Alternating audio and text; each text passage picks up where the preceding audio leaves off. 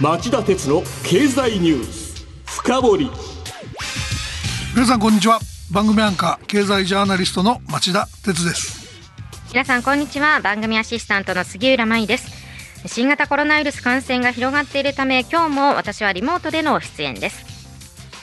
さて町田さんと私杉浦が出演している3つの番組を合わせた公式ツイッター町田鉄の深堀三兄弟。皆さんぜひ検索してフォローしてくださいはい、えー、今日のテーマはこちらです。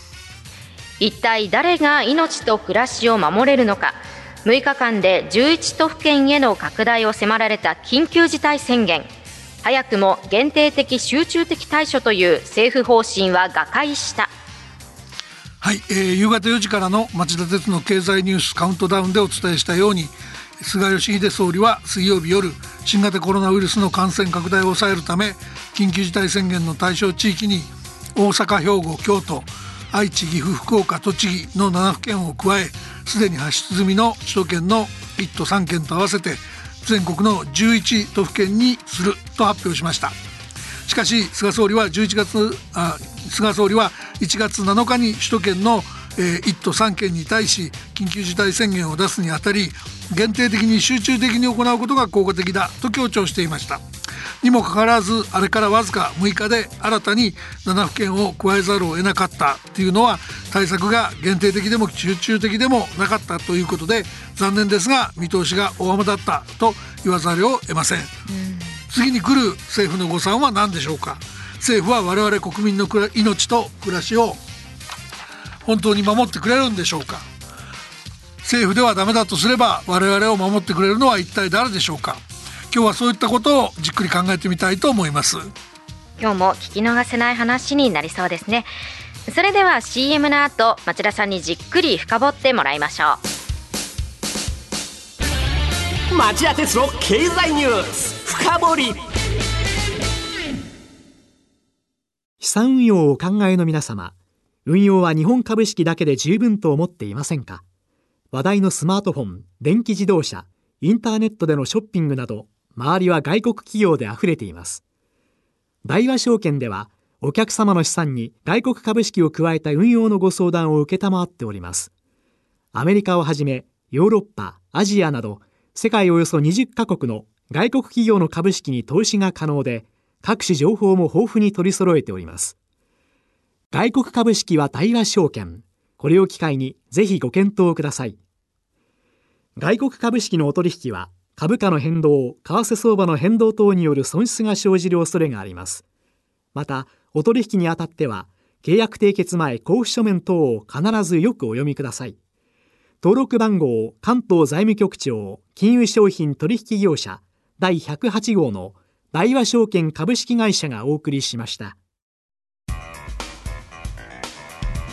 今日の深掘り。さて今回7府県にも緊急事態宣言が出ました。基本的には1都3県出てるものと同じですがま念のためその内容をおさらいしておきましょう。杉浦さんお願いします。はい、飲食店を午後8時までとする営業時間短縮。昼間も含めた外出の自粛。イベントの制限そしてテレワークの推進による出社する社員の7割削減が目標です時短営業については、応じない店舗は名前を公表できるとし、期間は昨日から2月 ,2 月7日までとなっています。えー、一方で海外を睨んだ水際対策は強化しましたよね。はい。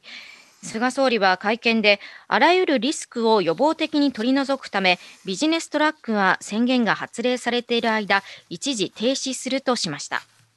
政府は去年12月に外国人の新規入国を止めたんですが、中国や韓国など11カ国地域とのビジネス往来は例外扱いでした。しかし今回はこれらの国からの入国も止めて全面的な停止としています。まあ緊急事態宣言がなくても日本は潜在的な成長力が弱くて、えー、コロナ危機終焉後に V 字回復を期待できる状態にはありませんでした、まあ、先週も紹介しましたけど世界銀行は今年の日本の成長率を2.5%と予測してます、えー、これは去年の成長率のマイナス5.3%の半分も取り戻せないっていう計算になりますしかもその後1都3県そして7府県に緊急事態宣言が出たわけですからこの2.5%の回復を維持することすら難しくなったのは明らかです。うん。そういった厳しい状況ですが町田さん冒頭で触れていましたがこうした対策で本当に感染拡大を抑え込む効果というのはあるんでしょうか？いやあんまり効果ないと見てる専門家が多いんじゃないですかね。うん、では専門家はどのように見ているんですか？あのー、発出済みの1都3県でえー、人手が減ってないっていうのはやっぱりかなり気にしてるようであの例えば、えー、東京都が昨日開開催した新型コロナウイルスのモニタリング会議、えー、専門家が感染と医療提供体制の状況が揃って最も高い警戒レベルで推移していると指摘新規陽性者数が経験したことのない速度で増加しており爆発的感染拡大を疑わせる水準だと強い懸念を表明しました。まあ、実際東京都の新規感染者数の7日間平均は先週の1000飛び29人から今週は1699人と、まあ、急増してますよね。あとあの患者の入院先の交通整理をしている保健所なんですが、こちらもパンク状態で自宅待機を余儀なくされるケースが急増その待機中に亡くなった人もいます。一方政府の分科会の専門家はどう言ってますか？政府の分科会の尾身茂会長は昨日の参議院内閣委員会の閉会中審査で緊急事態宣言を予定通り予定通りな来月7日に終了できるかという質問に対して期限が近づいた時に期待通り感染が減ってくれば少しずつ対策を緩めていけばいいと思うと受け流しつつ、えー、感染が横ばいや少しずつ増加している状況あるいは減少していても非常に緩やかな場合はより強い対策が必要になると楽観論に釘を刺しました。で特にその飲食店の時短営業についてなん踏み込んだ発言がありまして場合によっては休業要請ということも一つの選択肢としてはあり得ると踏み込みました。まあ覚悟しておいてくれと限界の意味で言ってるんだと思いますね。ただその場合は今の時短に協力してくれた店舗に支払う協力金が1日につき最大6万円ですから休業1日ってことになってくれば何倍かに積み増す必要が出てきます。でここは僕が繰り返し指摘してる指摘しているところですが今年度の第3次補正予算の政府案を組み替えてえー、40兆円の財政支出のうちわずか5.9兆円しか確保してないコロナ関連予算を積み増す必要が高まります、来週月曜日に通常国会を召集して野党に政府予算案の組み替えを要求されてから動くのではなくあらかじめ組み替えておいた方が審議もスムーズに進むはずですがここでも菅政権の腰は重いんですよね。そして今後ですが対象地域の拡大は考えられますか？あの7府県増やして11都府県になったとはいえまだ足りないことが早くも明らかになってますよね。えあの国の宣言なんか待ってられないと言って動き出してる県がありますよね。え例えば三重県熊本県広島県あたりがそうですね。三重県の場合新型コロナウイルス対策のため県独自の緊急警戒宣言を、えー、発出。来週月曜日から愛知県に近い県北部の桑名市と四日市市鈴鹿市の県内3市について酒類を提供する飲食店の営業時間を午後9時までに短縮するよう要請しました。緊急事態宣言が出された愛知岐阜の両県と連携して感染拡大防止に取り組むっていうものです。一方広島県ですがこちらは今月17日まで集中的に感染対策をするってことにしてたんですが、えー、昨日の県の対策本部会議で来月7日まで延長することを決めました。で広島市で政府が出した緊急事態宣言に準じる対策をするほか県内のその他の地域でも対策を実施していくと言います。まああの期待を持って見守っていきたいんですけどこういう措置を取る自治体が増えるようならばやはり国は緊急事態宣言の全国向けの発出に踏み切らざるを得ないでしょう。地方は首都圏と比べて医療体制が脆弱ですからのんびり構えていては取り返しのつかない事態に陥りかねません。最後に、まあ、いよいよ来週18日月曜日から通常国会始まりますが特措法や感染症法の改正問題が焦点となりそうですね。そうですね。こちらは一言で言うと、いろいろな命令を、その、国や都道府県が出せるようにしといて、それに従わないと、行政法上の過料や、えー、刑法上の罰金を課すことが柱になっていて、大幅に個人の権利を制限するものを、えー、政府が検討しているっていう感じですね。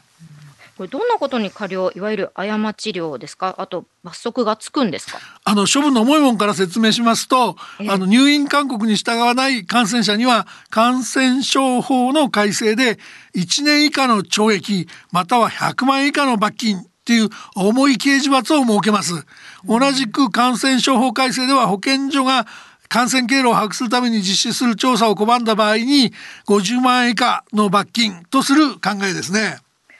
一気に厳しくなりますね。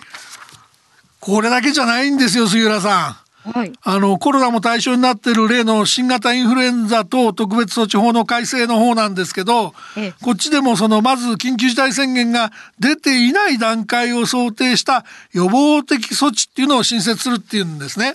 で、この予防的措置になると、総理が措置を実施する機関や都道府県単位の区域を指定して、えー、都道府県知事は飲食店など対象施設に営業時間の短縮などを要請し、正当な理由なく従わなければ命令に切り替える仕組みにします。で、違反者の、違反者への過料も設けますが、その過料の額は予防的措置の下で30万円以下、緊急事態宣言の下だと50万円以下に増やす方向で調整している模様です。緊急事態宣言の発令前でも厳しい罰則があるんですか？いやだからこれ本当むちゃくちゃですよね。あのやっぱりこの予防措置って本当おかしいんですけど個人や企業の権利を制限するっていうのはあの、まあ、コロナもそうですけど厳格な感染症の抑え込みが必要な特殊な時つまりその緊急事態宣言が出てる時に限定すべきですよね。国が個人や企業の権利を安易に制限できる予防的措置なんて作るなんていうのは絶対認めちゃいけないんじゃないでしょうか。うん、まあ、ちょっとやりすぎな感じもしますね。あの、さらにですね、あの、国の命令なんかに従った事業者に対する財政的支援、もしくは保障について、国が自治体の施策に財政上の措置等を講じるように努める、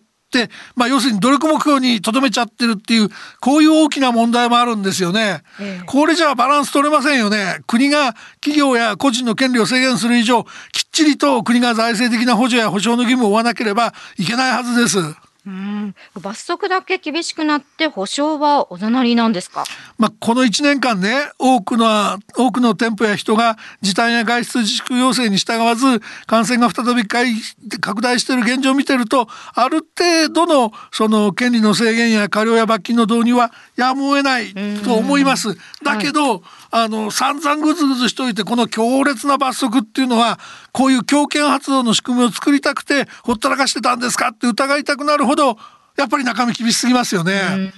はっきり言って政府は当てにならないと思います。我々一人が真剣に感染予防に取り組み自衛する必要があるんじゃないでしょうか。以上今日の深掘りでした。さて町田さん今晩11時からの町田鉄の経済リポート。深掘りはどんなテーマでしょうか？はい今夜は米中逆転を加速するコロナ危機。ベンチャーキャピタル投資の行方は？というタイトルで日本経済研究センターの主任研究員にインタビューします。こちらも聞き逃せないお話になりそうですね。この後夜11時からお耳にかかりましょう。それではさようなら